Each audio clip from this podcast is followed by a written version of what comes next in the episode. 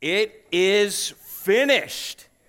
These are the last words of Jesus Christ. Really, it's the last word of Jesus Christ. In the Greek language, it is "to tetelestai.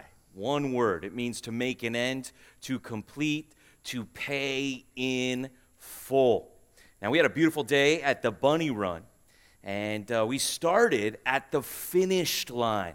Now, we had more runners than ever before. They were lined up, people who wanted to actually run in the front, people who wanted to just cruise in the back, strollers in the middle, dogs in the middle, right? And everybody's lined up, and right above them it says, finished.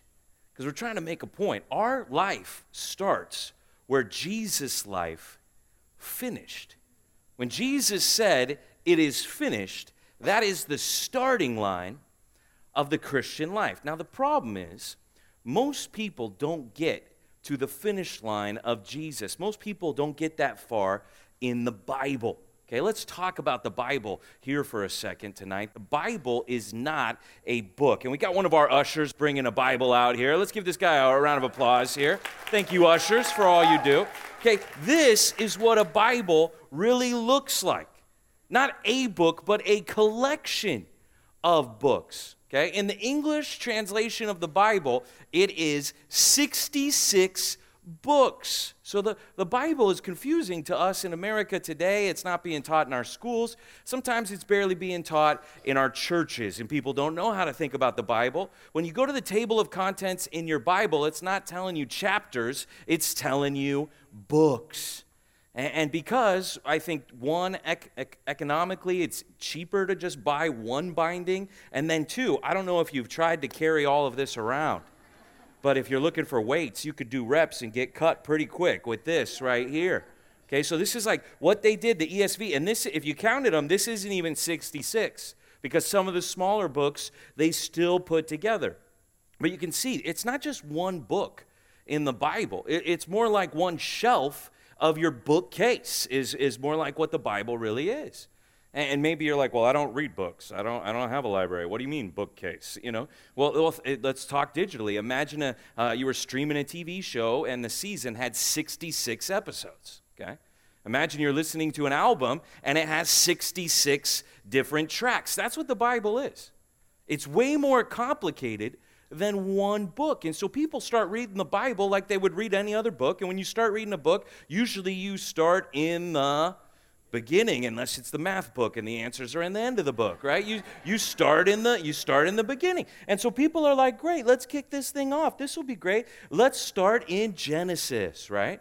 Genesis is 50 chapters long right and then you get to Exodus, which is full of the ancient law of Moses, right? And by the time you get to the third book, Leviticus, you're done pretty much, right? Who's ever quit a Bible reading program in Leviticus? Let's just get honest right here. I, am not joking. This is facts, all right? Uh, people, this is as far as they get. That's 40 books before Jesus is going to say, it is finished, all right? Uh, they're not even close, okay? So, one thing that I do, uh, when people tell me, well, I'm going to start, I'm going to do it right, I'm going to start in the Old Testament, I'm like, I'm not sure that's the right way to do it. It's 66 different books. You can read any of them. I say, hey, let's just go. Now, look, this is all the Old Testament, all right? And so, Christians today who want to act like, ah, oh, we don't need the Old Testament, take a look, everybody. Uh, most of it's Old Testament, all right? Well, then you get to the New Testament. So, what I try to do is I just try to hand somebody one book. And maybe you've seen some of the little copies of the Gospel of John we have, because I want them to get to the finish line. I think what Jesus says, his last words, is like the most important thing that a human being could, could hear. That a man died and he said, It is finished. And for to fully understand what that means, it'll change your entire life. So I'm like, hey, just read this book. This was written by one of the disciples of Jesus, a very close disciple, a disciple whom Jesus loved. He was an eyewitness to the whole thing the miracles, the teachings, the death, the resurrection. He wrote it down so you could see who Jesus is, so that you would believe in him and have eternal life. Read this book. Most people that I have given the Gospel of John to read, this book's got 21 chapters, they don't make it to chapter 19. So most people never get They never get to the to the where Jesus says it is finished. Even if they read one book, they don't get there in the whole book. That's why recently, I don't know if you heard this in one of our baptisms, there was a lady who came to our church and she started getting inspired to learn the Bible by coming to church, and her family said, "Hey, for the new year, let's all read the Bible together." Did you hear about this? Were you at that service where she shared her testimony? She read the Bible in 45 days, okay? She read it in 45 days. That's like more than a book a day, everybody. 45 days. She read the Bible. When I heard that, I almost fell out of my chair when she told me that. I was like, God bless you. God bless your family, your extended family, your pets, even your cats. God bless them, you know? I mean, I was just like, why isn't everybody doing that? These are the words of eternal life. This is God revealing himself to us. It was that's not usually how it goes, okay? So I don't want you to miss the finish line. So we're not going to make you read the whole thing. We're not even going to make you read the whole book. We're just jumping straight to it is finished. So if you've got a Bible, open it up to John 19, verses 28 to 30. Everybody, open your Bible up John 19, verses 28 to 30. And I want to read for you the context here of where Jesus says his last word, a word that I hope has changed your life. And if it hasn't before tonight, it will change your life tonight. But let's start in verse 28 of John 19. It's right there at the top of page 906. If you got one of our Bibles here, John 19, verse 28. After this, Jesus knowing that all was now finished, said, To fulfill the scripture, I thirst. A jar full of sour wine stood there. So they put a sponge full of the sour wine on a hyssop branch and held it to his mouth. When Jesus had received the sour wine, he said to Tetelestai, It is finished. And he bowed his head and gave up his spirit. Now, the, the writer here, John, the disciple whom Jesus loved, one of the three closest disciples to Jesus, he, when he, he saw Jesus here on the cross, in fact, go back to verse 26, just go back a couple of verses before. And the Mary, the mother of Jesus, and John must have been kind of close to each other, right there by the cross of Jesus. And when Jesus saw his mother and the disciple whom he loved, so he sees Mary, his mother, and John, the disciple, right there close to each other. Standing nearby, he said to his mother, Woman, behold your son. Then he said to the disciple, Behold your mother. And from that hour, the disciple took her, home, uh, took her to his own home. So this guy was so close with our Lord Jesus Christ. He was so close, literally, physically, that when Jesus is up there with his nails, with nails in his hands, holding him up there to those pieces of wood, nails in his feet, that's the only thing keeping him up there on the cross, are the nails piercing through his flesh. And while he's bleeding out, while he's suffering, while he's in agony there on the cross, he sees his mom and he sees John and he says, Hey, John, take care of her like she's your mom. Hey, mom, here's your son. I mean, this is the guy. The guy who wrote this is the guy that Jesus knew so well that he asked him to look after his mom when he was dying. So, John was close to Jesus in the sense that they really loved one another. He was also close to Jesus in that he could hear what Jesus was saying on the cross when he died.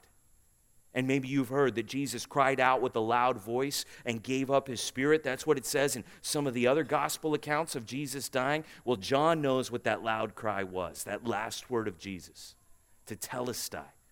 It is finished. I want to go three, through with you here tonight. Three things Jesus finished on the cross, okay?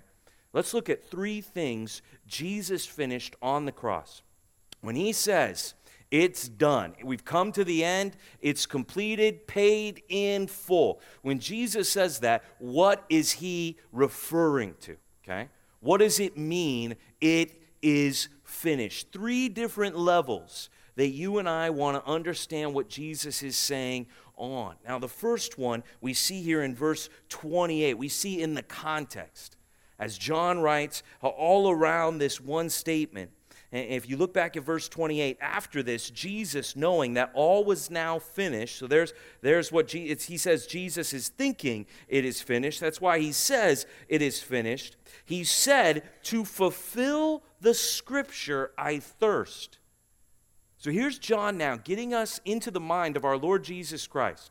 And remember, remember what was happening when Jesus was up there on the cross. It's time to really make sure that you and I think deeply about the pain and the suffering, the mockery and the mistreatment that Jesus Christ went through. And I hope you will come back on Good Friday uh, as we have a time set aside just to feel the heaviness of the burden of our sin on Jesus on that tree.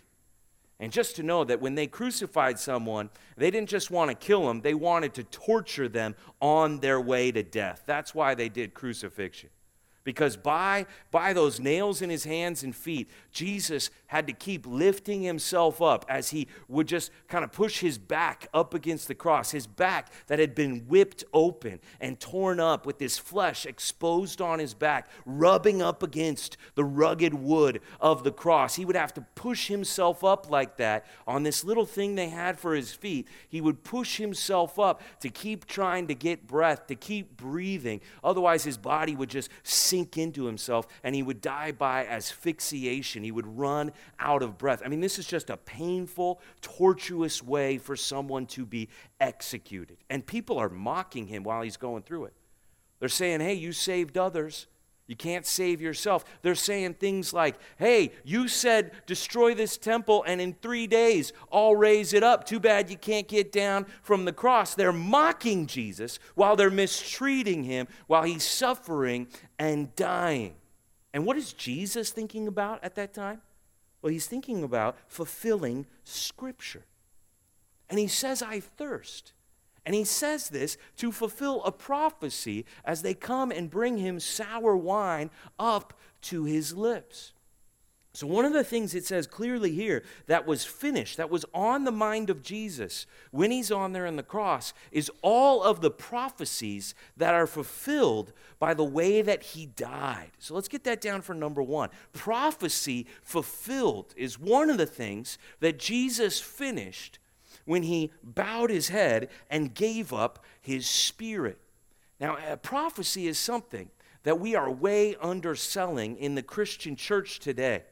Prophecy is one, not only just is it fascinating for us Bible nerds to study, prophecy is one of the compelling reasons that every single man, woman, and child on planet Earth should believe that the collection of books in the Bible is the Word of God. Because God, through some of these books, tells you what He's going to do, and then in some of the later books, He actually does it, and there's hundreds of years in between when God first said He was going to do it and when He actually does it, and there's no way way that anyone can disprove the prophecies that are in the scripture. And so, uh, hopefully, when we went through the book of Daniel as a church, was anybody fascinated by the prophecies in the book of Daniel? Anybody, any Bible nerds here like me, pumped up about prophecy? Do we have anybody? A few of you guys got excited. Here's what we need we need less Bible nerds and more Bible teachers. That's what we need. If you're fired up about prophecy, everybody you know should know that. If you think this is amazing, that God said he was going to do something before he did it, you should tell every single person that you know. That's how exciting prophecy is. We are not using prophecy the way that we should be, the way that God shows us in the scripture. God says, hey, who else can tell you the end from the beginning? Who else from ancient times can tell you the things that are yet to t- come? Prophecy is a way that God's saying, let me show you that I wrote this book. Do I have your attention now? John, definitely. When he wrote this down, and I don't know how many times he must have played that scene in his mind over and over, when he was there next to Mary, watching Jesus die on the cross, who knows how many times he replayed every little detail. But one of the things that John wants you to see in the way that he wrote John 19 is like, there's a prophecy being fulfilled, there's a prophecy being fulfilled, there's a prophecy being fulfilled. Like he is overwhelmed that all of this, down to these little details, has all been described for us hundreds of years beforehand in the Old Testament. And he wants you to see that. Now, a lot of people, they, they minimize prophecy. They act like it's not that big a deal. Like they think prophecy works like this. How it works here in verse 28. Jesus says, I thirst. Somebody brings him some sour wine. He gets a little drink right before he, he dies. Boom, prophecy fulfilled. Oh, Jesus knows what the prophecy is. He just does something to fulfill the prophecy. That's not really that impressive. Okay, if that's what you think prophecy is, you, you're not really seeing it. Okay? One of the things that Jesus said when he said, Destroy this temple, and on the third day I will raise it up, he wasn't talking about the physical building of the temple there in Jerusalem. What was he talking about? His body. Now, that's a pretty impressive prophecy. Hey, kill me, destroy me, destroy this body that I've got right here, and on the third day I'll rise again. That's the kind of prophecy we're talking about. Jesus said over and over, let me tell you guys what's going to happen.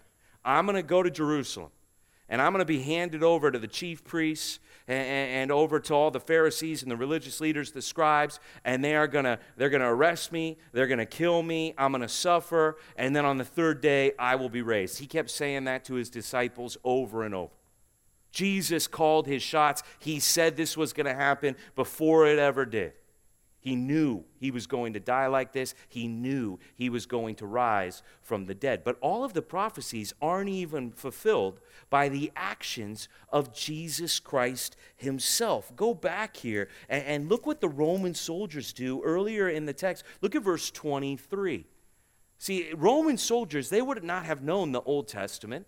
They weren't like the Jews who would have been familiar with the Word of God, who would have been able to appreciate prophecies being fulfilled right in front of their eyes. The Roman soldiers, they knew nothing about it. They had no context. And look what happens here in verse 23. When the soldiers had crucified Jesus, they took his garments and divided them into four parts one part for each soldier. So we got four guys trying to figure out how to divide up the clothes of the man that is being killed there.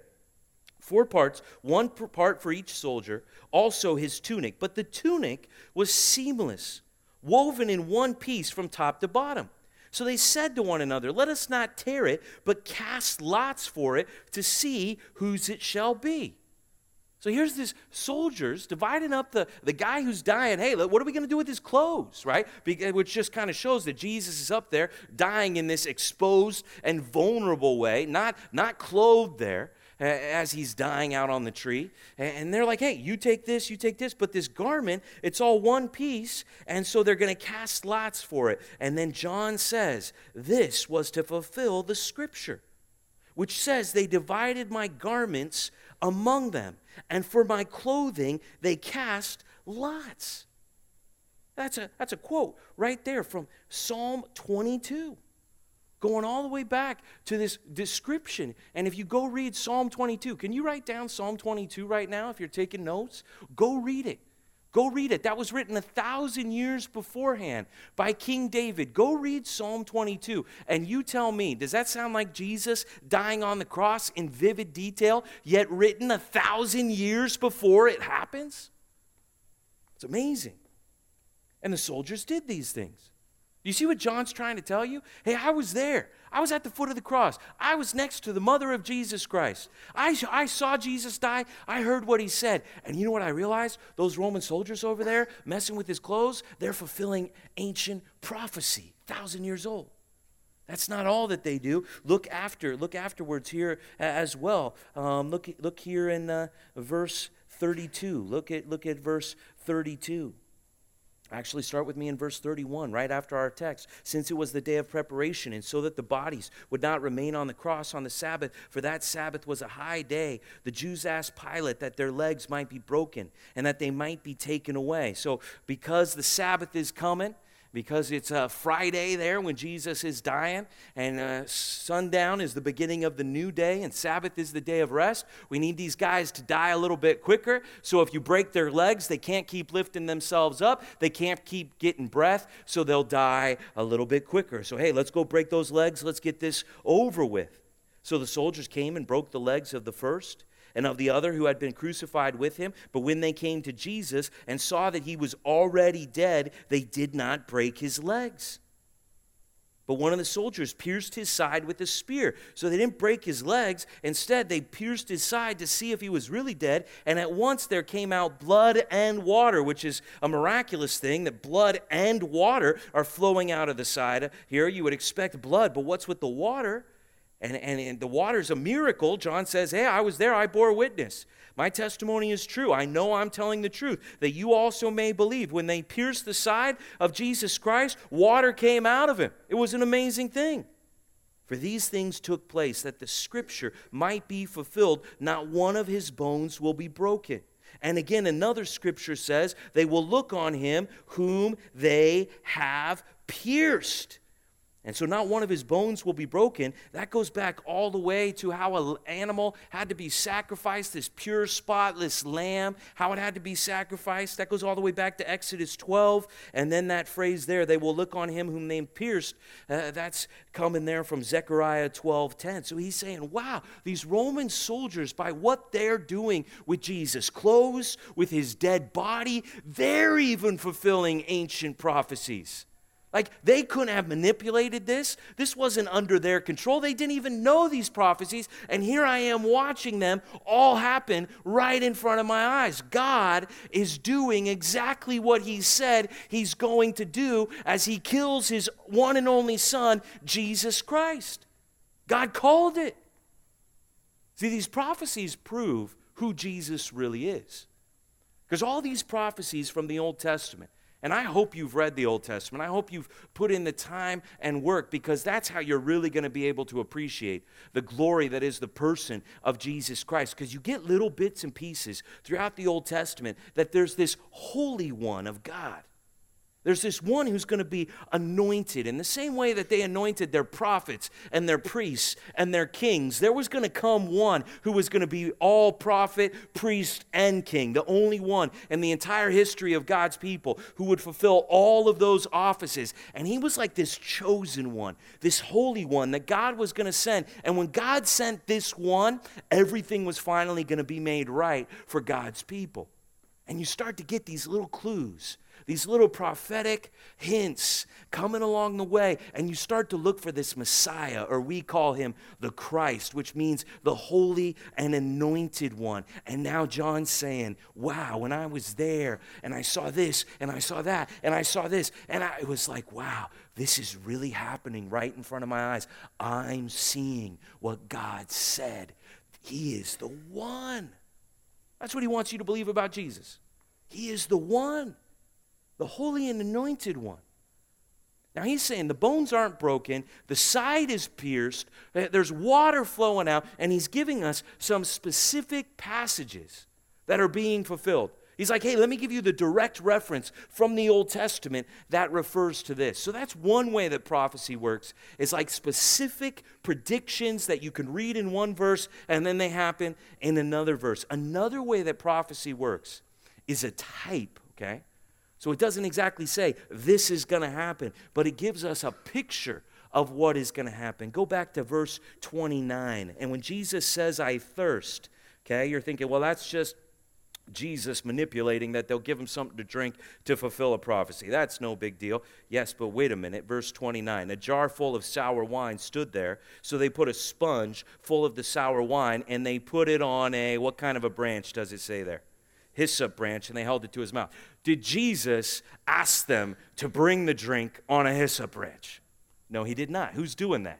These four soldiers. The four soldiers who are fulfilling all kinds of prophecy and not even knowing about it, right? Hyssop branch.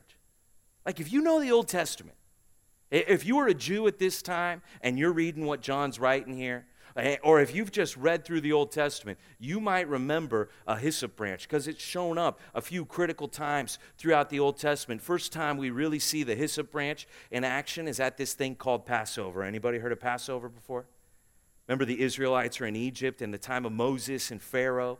There's been 10 plagues, and the 10th plague is the worst one, where the angel of the Lord is going to come through and kill everybody's firstborn son. I don't know who your firstborn son is, or maybe like me, you are a firstborn son, but we are all going to die unless you kill this sacrifice, this perfect, spotless lamb. And what you have to do, it's very clear. You can go and read the instructions in the book of Exodus that they had to get this lamb and they had to let the lamb live there in their house with their family just long enough to get emotionally attached to the lamb, and then they had to kill it.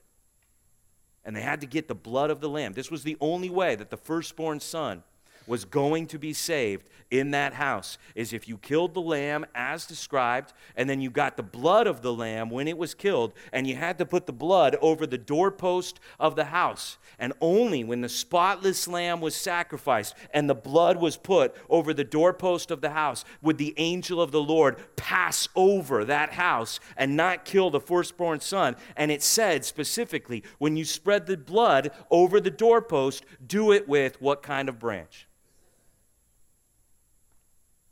A hyssop branch.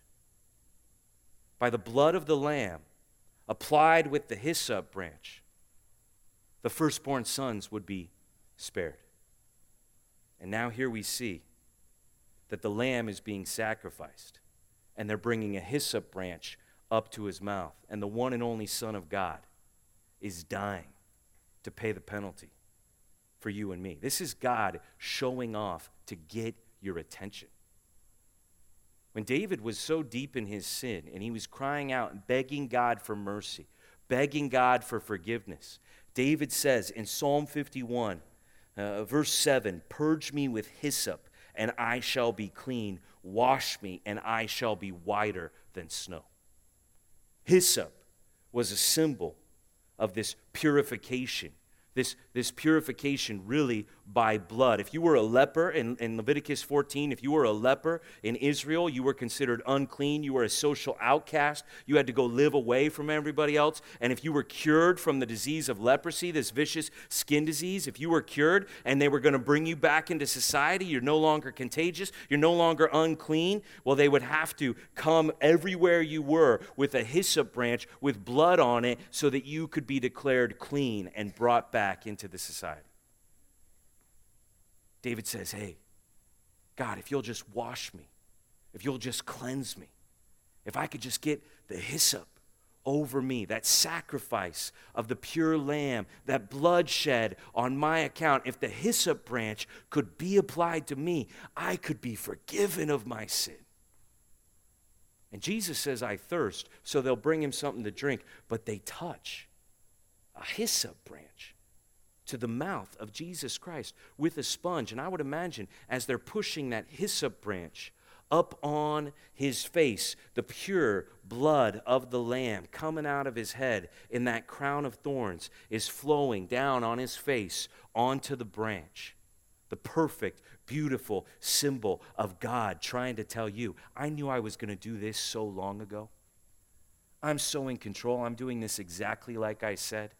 And if you want to be clean, if you want to be purified, if you want to be spared on the day of judgment, can you pay attention to what I'm doing right now? You need to see the prophecy fulfilled. And when Jesus says it is finished, he's saying that because he did exactly what God said he was going to do.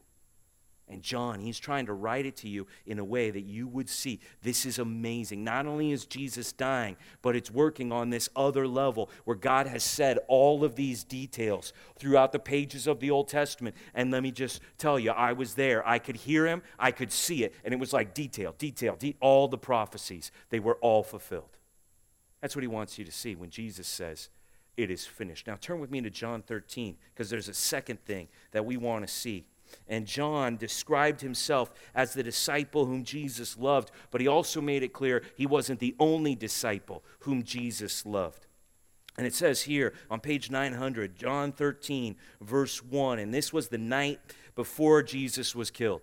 This is what we would think of as Thursday night this week. And, maybe on Thursday night, if you're, if, you're, if you're enjoying Passion Week and you want to get ready for Good Friday and, Easter, Resurrection Sunday, maybe on Thursday night, you might want to get your family around and read John 13 to 17 and hear everything Jesus said on, at this Last Supper with his disciples, on this night before he died. And here's how John starts the whole story of the last night of Jesus Christ on planet Earth before he dies, now before the feast of the Passover. So hold on on, time out. We just got to talk about that for a minute.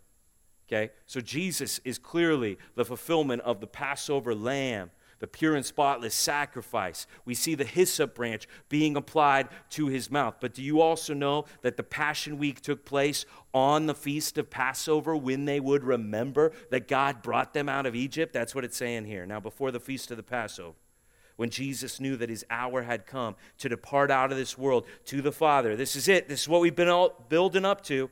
This is what we've been building up to for 43 books right here. And then it says this having loved his own who were in the world, he loved them to the, what does it say there? To the end, to the finish. Okay, that's the same, same root Greek word there. Where it says end here, that's what Jesus is saying. It is finished. It is ended. It is done. It is fulfilled. It is completed, paid in full. Hey, Jesus loved all of his people in the world. He loved them to the end to the maximum, to the most possible love. One thing Jesus finished when he died for your soul on the cross is he established this perfect love that he has for you. Let's get this down for point number two. You are fully loved. That's what we need to see happen. When he said it is finished, one thing that you should never doubt, one thing that you should never dismiss is the fact that Jesus Christ loves you. And he has proven that he loves you. He has, he has shed his own blood and given his own life to love your soul. You are fully loved. So that's one thing John makes very clear. He loved them to the end. And then just a few chapters later, it's going to say, It is ended, it is done, it is finished. Look at John 15. Just turn a page if you're in one of our books. John 15, verse 12. Love is one of the major themes that Jesus had to teach his disciples with on this night before he died. He made it very clear that the distinguishing characteristic of Christian people is that you're going to love one another, and here's how you're going to love one another just as I have loved you. And he gave them an example there in John 13 when he put on the, the kind of the robe there, or, or he kind of put on the, the, the thing of a servant, where he went in and got that towel and washed the disciples' feet, where he put himself in the form of a servant and he served all these guys. They were going to have this nice meal uh, to, to remember the Passover there. They were, were going to recline and eat together. And here's Jesus washing their feet. That was a practical example of his love for them, but he's clearly building to something bigger in his love. Look what he says, John 15, verse 12. This is my commandment that you love one another. And here's how we're supposed to love one another as I have loved you. How, well, here's a big hint about how he's going to love us. Verse 13 Greater love has no one than this that someone lay down his life for his friends. And you are my friends. If you do what I command you, no longer do I call you servants, for the servant does not know what his master is doing, but I have called you friends. And he was telling them over and over what he was going to do, that the way that Jesus Christ was going to love these disciples the way that Jesus Christ loves you, well, there's no other greater love than to lay down your life for your friends. When it comes to love, one of the things we have a real problem with as human beings is we have expectations. We have, a, we have an idea in our mind about how we should be loved. And the problem uh, that you might not be experiencing the full love of Jesus Christ is your expectations of what love should look like are different than the reality of what love does look like.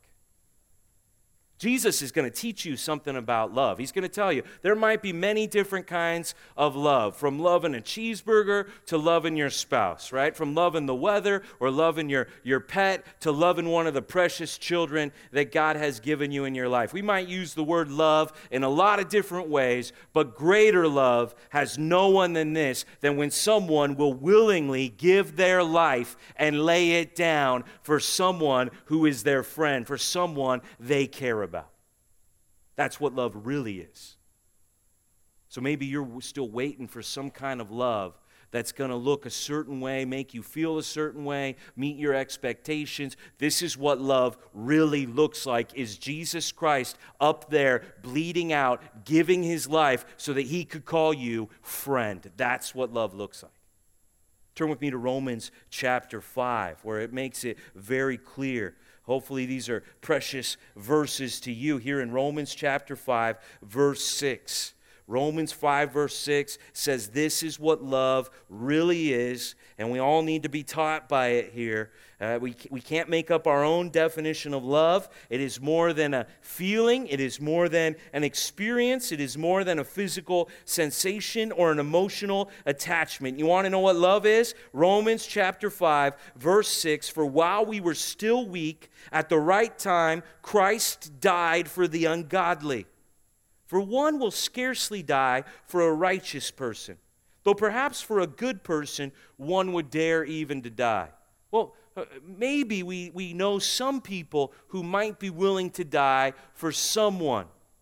But, verse 8 says, God shows his love for us in that while we were still sinners, Christ died for us. You want to know what the definition of love is? It's Jesus dying on the cross for you, a sinner, so you could be his friend. That's what love is. And we've got to believe that.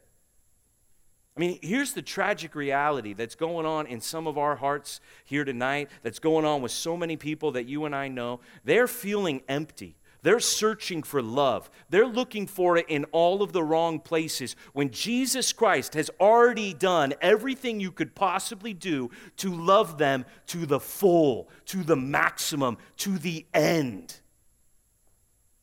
And they don't understand it, they don't see it. It reminds me a lot of our kids. I, I, would hope that you love your kids. That's a, that's a natural kind of love that God gives us as parents to love our kids. Does anybody here tonight love, love your children? Does anybody want to say amen to that? That was not really a hearty amen for the kids here in the room, right? Now, I was, I was driving just this week. I was driving in my car, and I've got kids. I've got front seat kids and back seat kids, if you know what that means, right? And one of my back seat kids, we were having this conversation, and all of a sudden, one of my backseat kids says something. I wish there was like video, audio. I wish it was recorded like from 360 degrees. He says, Dad, you are a generous father who loves his children. That's what he said to me. Now, that's not usually the kind of stuff you get from the back seat. Can I get an amen from anybody on that, right? Right? Because, see, my kids, their idea of, of dad loving them is like, are we going to go get ice cream right now, Dad? Right? Dad, are we going to go get a new Lego to do today, Dad? Right? I don't, lately, there's been this, this outbreak of slime in the elementary schools. Dad, can we go get some slime to play with today? Right? See, that's their expectation, right? They're not thinking about the roof on the house. They're not thinking about uh, the mortgage or rent being paid. They're not thinking about all these things that dad does for them, especially that he teaches them the Bible and the gospel of Jesus, that he disciplines them and corrects them, teaching them right from wrong and what God has said we should do and what God has said we should not do. See, their expectation of love is radically different than what real love really is. And you might have that same problem. Because the way that you needed to be loved was you got a messed up soul. And there's nothing you could do to fix it. And this sin, it has destroyed what, what God made to be good, has been just ruined by sin. It has ruined who you are, it has corrupted your very nature. So you don't just need good emotional experiences or happy feelings or a place to stay or a family to love you. You need your soul to be saved. And that is the way that Jesus has fully loved you. And you got to see that. If you're looking for something, let me just tell you right now there is nothing more that Jesus could have done than he did for you on that cross when he said, It is finished. What more does Jesus need to do to prove to you he loves you than sacrifice his own body and shed his own blood? That is the definition of love. There is no greater love than that. This is what love is that Jesus Christ died for you while you were still a sinner. People, people sometimes say, hey, you guys talk about sin too much at Compass Bible Church. Why are you guys always talking about sin? Why can't you guys just talk about this? Is what they somebody came and challenged me. They said, "You guys are always talking about sin. You need to talk about the love of God." I was like, "Hey, that sounds great. Let's talk all about the love of God. How did God love us?" Seriously, go home and try to write a definition of the love of God using Bible verses without including in that definition that He loved us when He died for us and He died for our. You can't talk about love without talking about sin. There's, there's no such thing. You're making up a different definition of love than what the Bible says.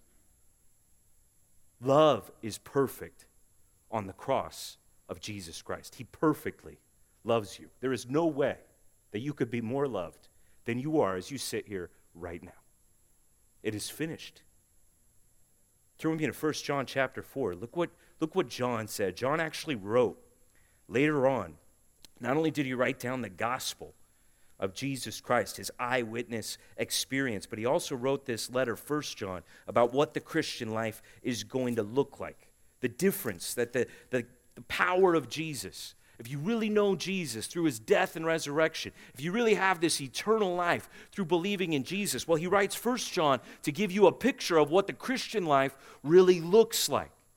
And in First John chapter 4, verse 9, I just want you to dive right in to First John chapter 4, verse 9. And I think here, here's John giving us his definition of the love of God. And here's what he says. First John chapter 4, verse 9. In this the love of God was made manifest among us. Here's how the love of God was revealed. I saw it with my eyes. This is what it looked like. That God sent his only Son into the world so that we might live through him. In this is love. Not that we have loved God, but that he loved us and sent his Son to be the propitiation for our, what's the key word there? Where do we get to? Okay? Here's the definition of love, John's saying. This is how the love of God is made known to you. Okay, maybe you want God to love you in some different way than He's actually loved you, but this is how God actually loves you. Is He sent Jesus, His one and only Son. And, and, Jesus came so that we might live. Jesus is going to die and give his life so that you might have life. And then in verse 10, hey, this didn't start from us. It's not like we loved God first and then he loved us back. No, it started with him. He loved us first. And the way he loved us by sending his son, and then there's this word, propitiation, okay?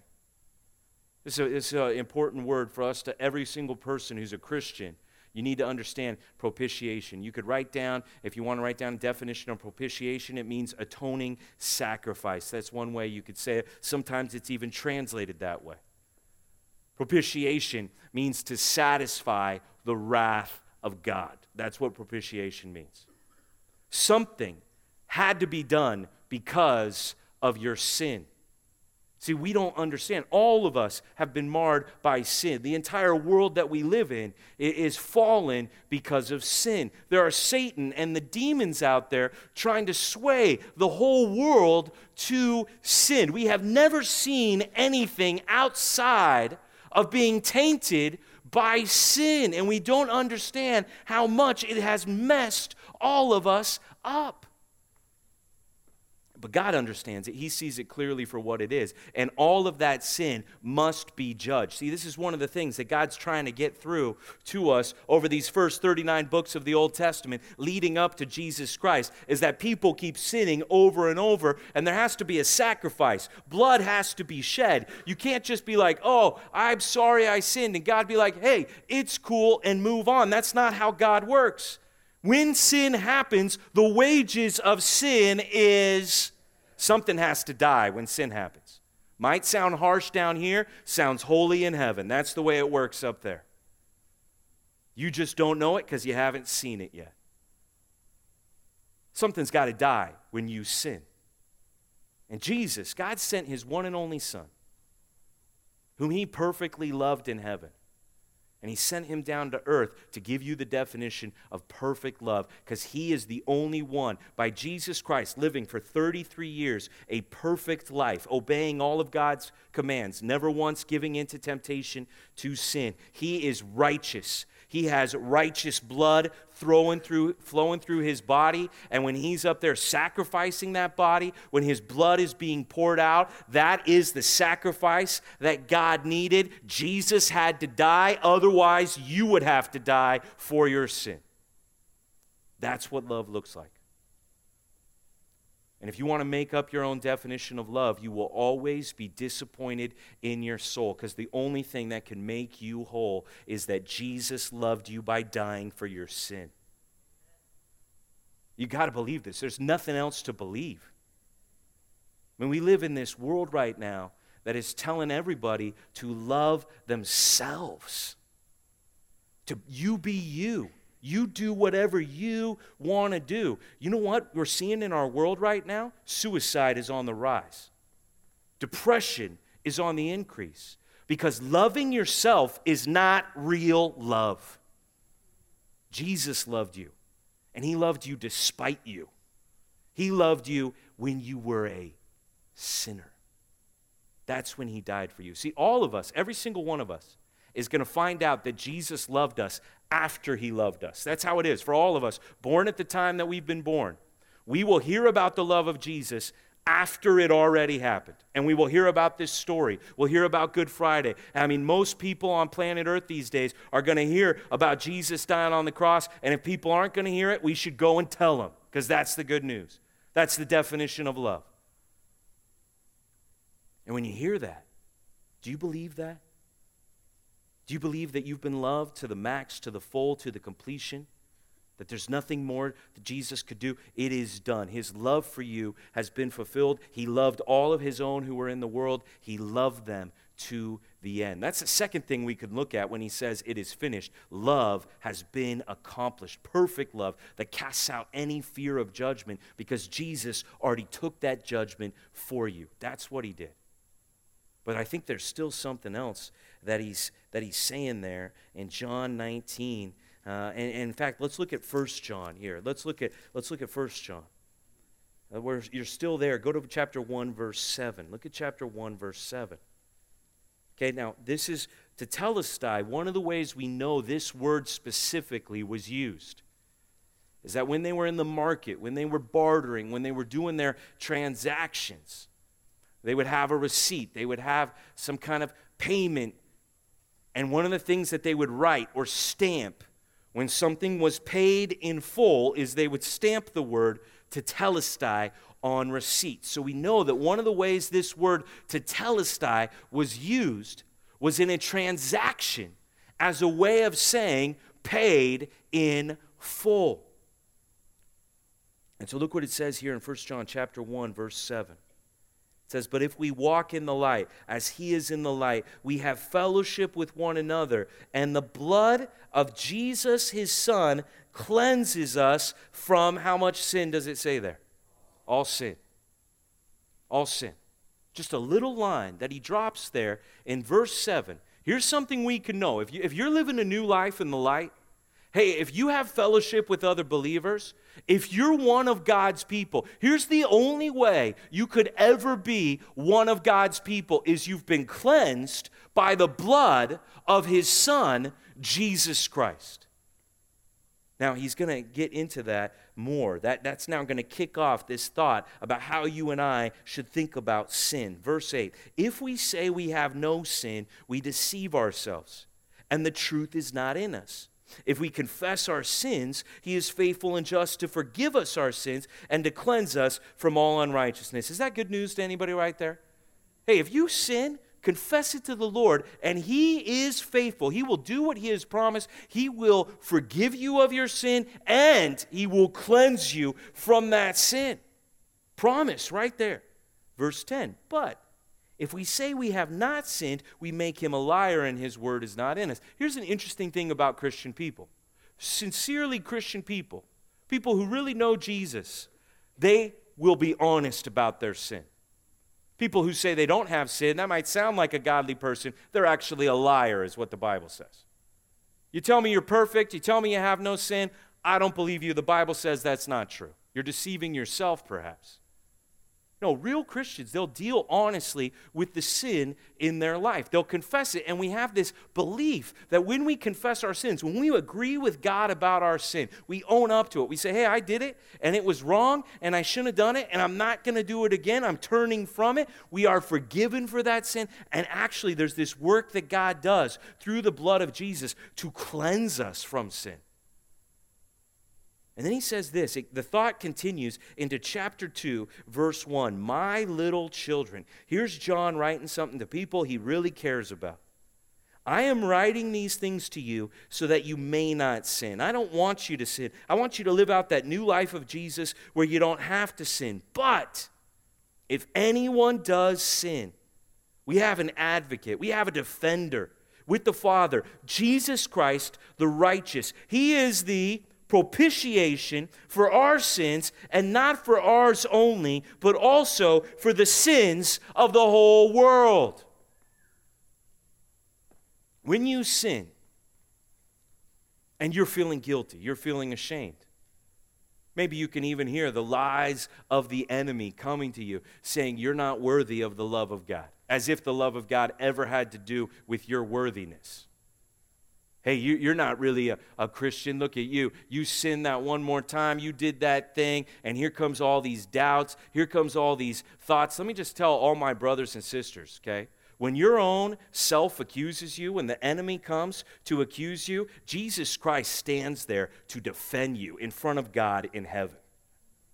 And he says, when he talks about you, he says, paid in full. Already bought, already purchased, already paid for. That person, they're mine. I bought their soul. That's what he's saying. Paid in full. He's saying he bought your soul.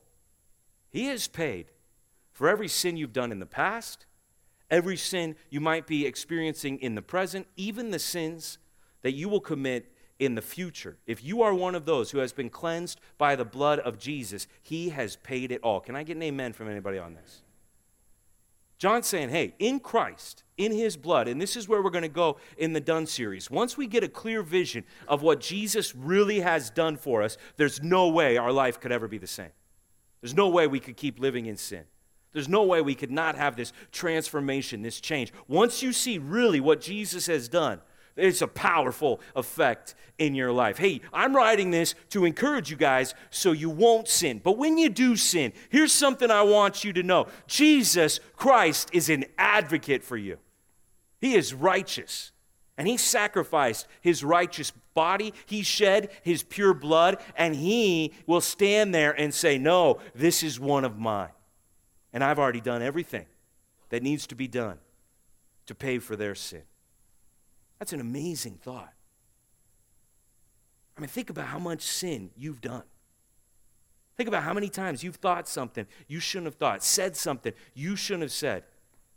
I wonder, what's the punishment like for that? What's the judgment look like for that? We know people get judged according to what they have done. What kind of judgment would you experience if you had to face reckoning for everything that you've done? And then to think that Jesus took all of that for you. It's an amazing thing. Go with me to 1 Peter chapter 1. It's just a few pages over to the left. 1 Peter chapter 1. There was a payment that has been made. There's a transaction that has been taken place. That what's happening there on the cross, one of the things we know Jesus cried out is he cried out, My God, my God, why have you forsaken me? Because on that cross, Jesus, along with all the physical pain, all the mockery, all the agony that he's going through there in that moment, more than I can try to even imagine. Something's happening that we can't describe, that we can't see, where the Father is pouring out his righteous wrath for sin. The judgment that all of us in Christ, the judgment that all of us deserve outside of Christ, is now being experienced by Christ. That's why he's crying out, My God, my God, why have you forsaken me? Because he's experiencing the judgment of God for our sin. That's what's happening there. And, and it says here, hey, this is what it took to buy your soul. This is what it took to purchase your salvation. It says in 1 Peter chapter 1, verse 18, knowing that you were ransomed. Okay? Your, your soul had to be ransomed. You had to be paid for.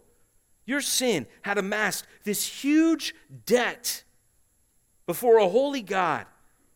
And you were ransomed from the futile ways that you inherited from your forefathers, from the sin that's been passed down from generation to generation. You were purchased not with perishable things such as silver or gold, but with the precious blood of Christ.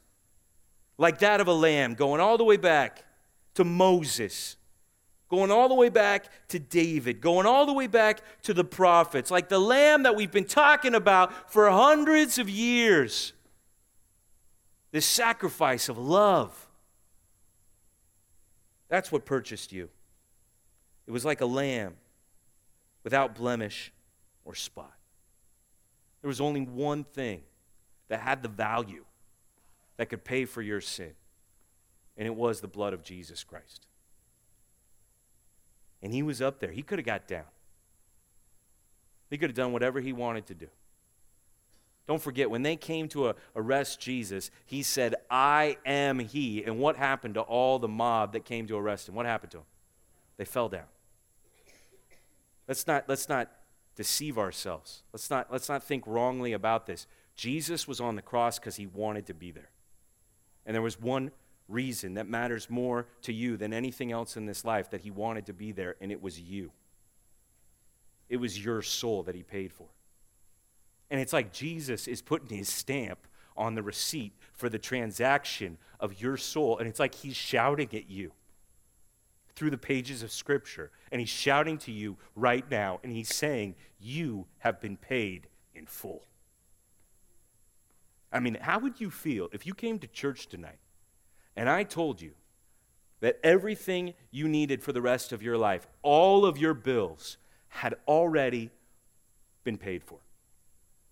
Would you walk out of here a little bit taller than you came in? Would you walk out of here like you're rich? You know how rich people walk like this? You know what I mean? like life's good, everything's free because it's all been paid for. That's what it means to be a Christian. It means everything's already been done. The whole to do list of what you have to accomplish in life, check. Every debt that you would possibly have to figure out how to pay between you and God, paid in full. Like, out of all people, you are the most blessed people right here, the people that Jesus loved and paid for your sin. You've got everything you're ever going to need as you sit here right now, tonight. That's what Jesus meant when he said, It is finished. Father, we come to you, and the only reason we can come to you is because of your Son, Jesus Christ, and what he did for us on that cross. And God, I think a lot of times we act like we already know this when we don't know this well enough at all. God, I pray that there would be people in this room that would walk out of here truly believing that they are perfectly loved to the maximum capacity.